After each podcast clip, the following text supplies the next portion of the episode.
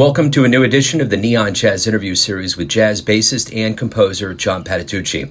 On May 21st, 2020, during the coronavirus lockdown, we talked about his latest 2020 CD called Excursions and Adventures and the Surreal World We Live In. He was born in Brooklyn and began playing the electric bass at 10. He went on to study classical bass at San Francisco State University and Long Beach State University. And he went on to play with luminaries over his career like Chick Corea, Herbie Hancock, Wayne Shorter, Stan Getz, Pat Metheny, Wynton Marsalis, Joshua Redman, and so many others. He's got great tales. Enjoy. So, John, how you holding up? How's everything going? Just, you know, uh, trying to do a lot of recording work from the house and different things. We're doing a lot of Zoom teaching. We finished the semester at Berklee teaching on Zoom. There's a lot going on here in New York. Just trying to deal with stuff. Um, I'm lucky I have, I live outside the city, so it's so bad. But I have my wife and one of my daughters is home. The other one lives in LA and uh, my mother-in-law, who's 90, is with us. So we're trying to really make sure we take care of her. You know? Good deal. Good deal. Well, yeah. I, I really appreciate you taking a minute out um, during this very strange time on the planet to talk about music. I think it's kind of an oasis for everybody to get away from the realities of what's going on and talk about music. So thank you. Yeah, no problem. How are you doing? Oh, we're okay. You know, uh, we're we're holding steady. Everything kind of did a soft opening on the 15th of May, and some businesses are open. And you know, the more I see how everybody's kind of interacting and rolling, I really believe that you know no one wants to go back into this quarantine for another 60 some odd days. So I think businesses hold a very big key to making sure that people wear masks and do precautions. And they don't want to keep losing money. People want to become human again. They don't want to keep doing this you know, saying that what we've been doing. So I think, I, I think I'm hoping that the message was, let's scare everybody. Let's make sure everybody understands the severity of this. So we plan and live accordingly to that so that we can get on with our lives a little bit. Well, I just hope, uh, you know, I'm concerned when I see these big spikes happening in some of the places, but that are reopening, but we'll have to see it how it goes. I mean, hopefully they can, they can really come up with something to help everybody too. Yeah. Uh, yeah. it's going to take a while to get that vaccine, you know. Sure is. Yeah, it sure is. You can't rush biology. Um, so when did you start seeing this big domino fall that was going to silence jazz? Was it mid March? What kind of what are the circumstances that you started seeing? Um, I was doing a lot of traveling, which I do been doing for many decades, and uh, I guess it was around. Um, uh, I had to I was on the road and I had to come back from the West Coast around today is Thursday, so it's literally nine weeks ago. I got home on a Tuesday, uh, Wednesday early morning. I took a Tuesday night red eye from the West Coast to come back because everything was just completely shutting down. It was around March 16th or something like that. And, um, but before that I heard, you know, it was starting to really, they were talking about that, you know, a week before that, and things were starting to. I mean, Europe had already been having trouble, and Italy uh, was really having some trouble. So, um, unfortunately, things started getting crazy, and then I needed to get back to New York so that I would be able to get back to New York. You know, so it's, it's, it's been pretty intense. You know, so very intense.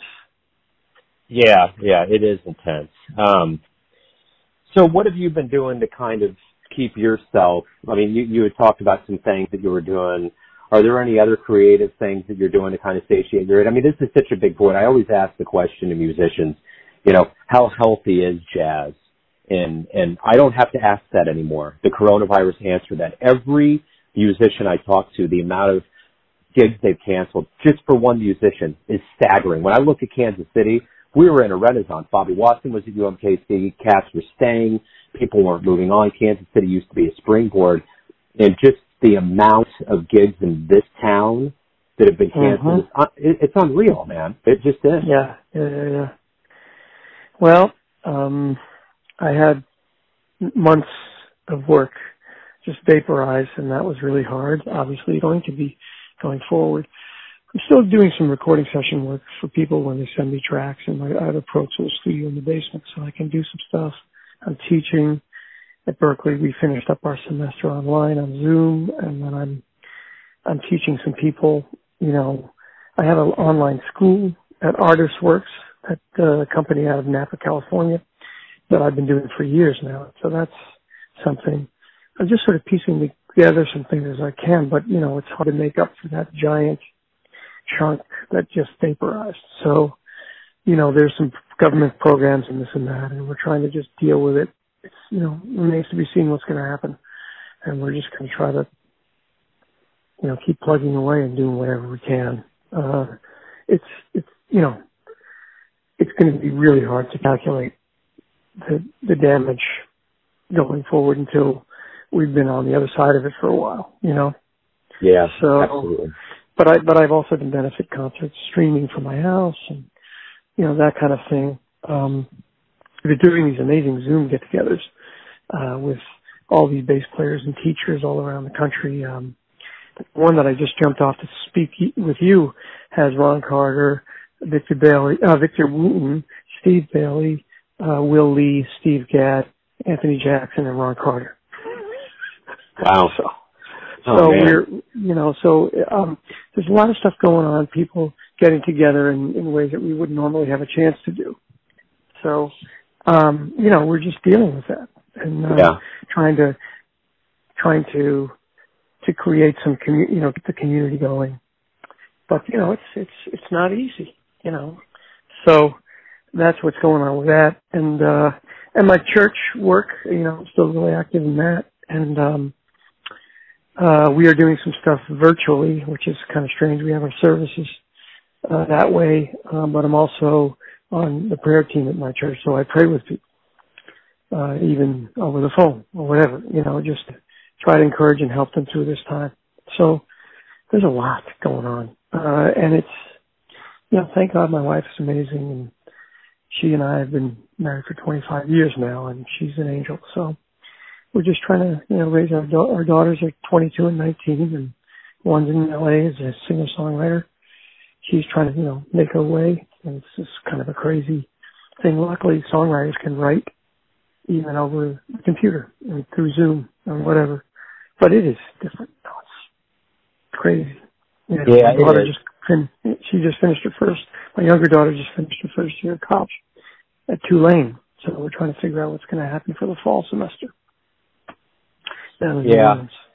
You know, the one thing I keep thinking about during all of this is that I hope that people out there, you know, we talk about all the frontline workers and all of those that are essential, and I really think that the artists out there, jazz artists, all of the visual and TV and film people, I mean, if we didn't have some of these arts to keep us occupied and it lift our spirits, we would be in a dark place right now. Um, Sure. And Sure. you know, and I hope hope that's a cognizant thing. And I, you know, I've also thought too, as much as I love jazz and what you guys do, and you know, I've been doing this for a while now, and I, I've uh, you all taught me through interviews just what you guys do is like one instant on instance on stage. I mean, as much as you want to try try to Bill Murray Groundhog Day things, you never do it the same way twice. And it's like life; it mimics life. The way a leaf blows on a tree, the way a bird dives in the air. It's like it's never going to happen that way again. And you guys are the utter practitioners of it the jazz arts. And I think this time in our history of an unprecedented world unifying pandemic, you all are probably artists that are probably the most adept to being cognizant of something that's going to happen once and maybe encapsulating this in turning it out into an artistic vision. Well, you know, it's not not a surprise that you know during every social upheaval and sociological you know phenomenon throughout world history, those things have a have a direct effect on the music. Uh, the '60s, with all the stuff going on, some of the greatest jazz was recorded then. Um, you know, uh, in classical music, uh, different periods of history sparked different developments in the music. If you go, go back to Baroque music or Bach or even before that Palestrina, or there were different things happening in the culture that you know influenced the music. Uh, when Stravinsky did Rite of Spring, there was a riot in the place. You know, it was too much for them. They couldn't handle it. It was too new. You know, music is tied to the people and you know, I, we tell our students all the time, you can't play who you aren't. You will play who you are. it's inevitable. It'll come out that way. So who you who you are as a person, who you're developing, who you're becoming, is going to come out your instrument. And hopefully, that's a generous, selfless person who will make the music and everybody soar, not just the individual. So that group thing, that's a big thing with bass, you know. Yeah. yeah. Should be for everybody, but it's definitely the bass and the drums. Really, we live by that, you know. So yeah. Over your career, you've been fortunate to have a lot of really amazing experiences with musicians and being around the world. Are there any particular magic moments on stage or gigging with certain musicians that are really coming to mind now during this absence of jazz live?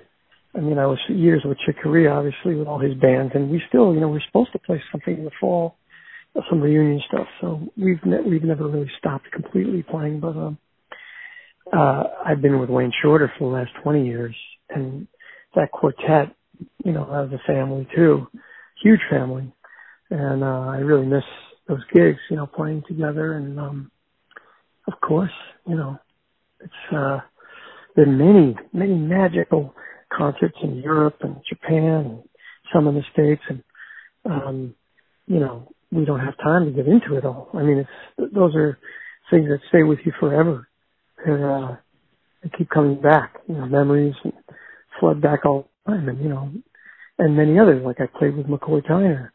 Uh, I was lucky to play with him later in his life, and played with a lot of different people, all kinds. Freddie Hubbard when he was alive, you know, and um, uh, a lot, a lot, a lot of musicians that were my heroes. I got to know them and play with them, so that's a, a huge, huge thing, you know. Yeah, what you know, you've had the jazz feed in you very early on. What was the first jazz show you saw that really made you think this is what I want to do with my life?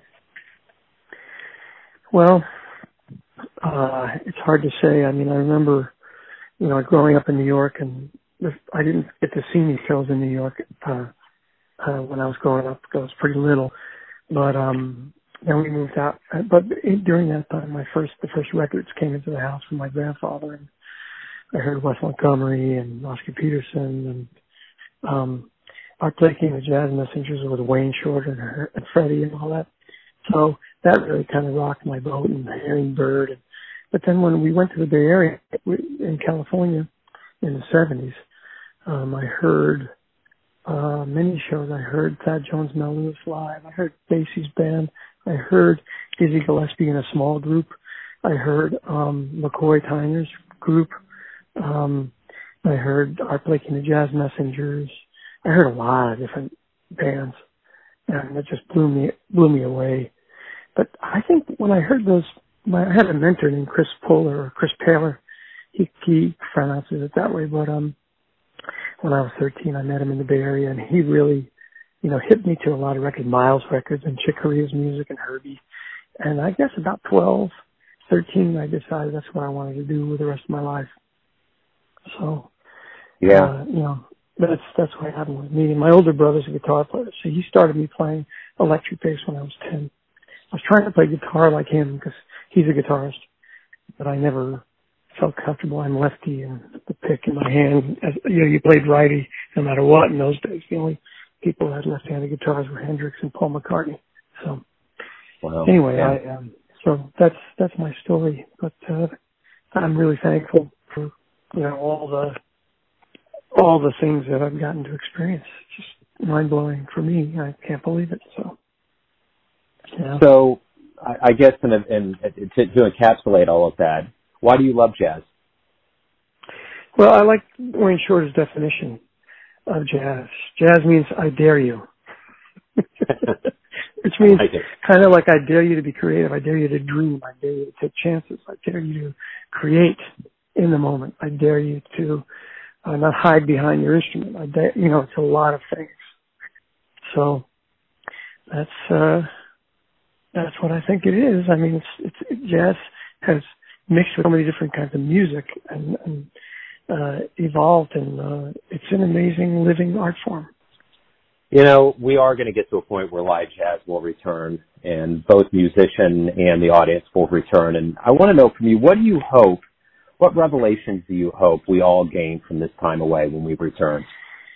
Well, I think this country has suffered from an over individualistic complex from the beginning, and if, and unless we understand the power of community, uh, there is no great art, in my opinion. The greatest game-changing groups in jazz were exactly that groups. It wasn't just a solo concert.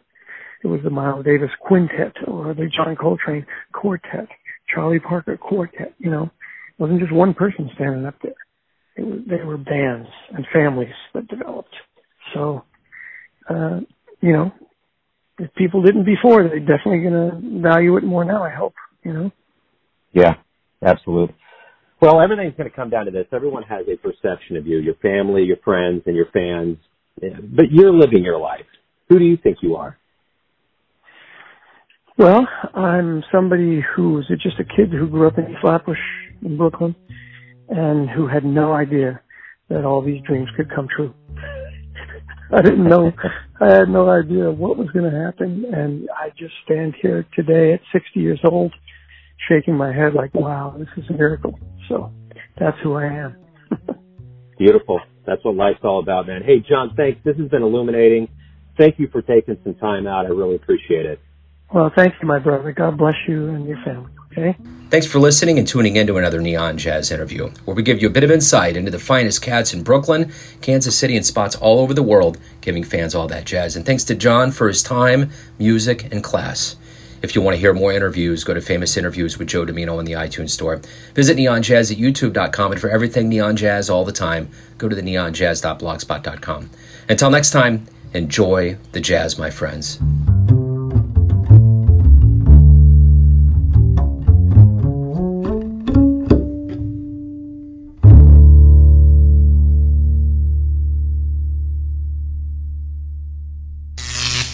Neon Jazz.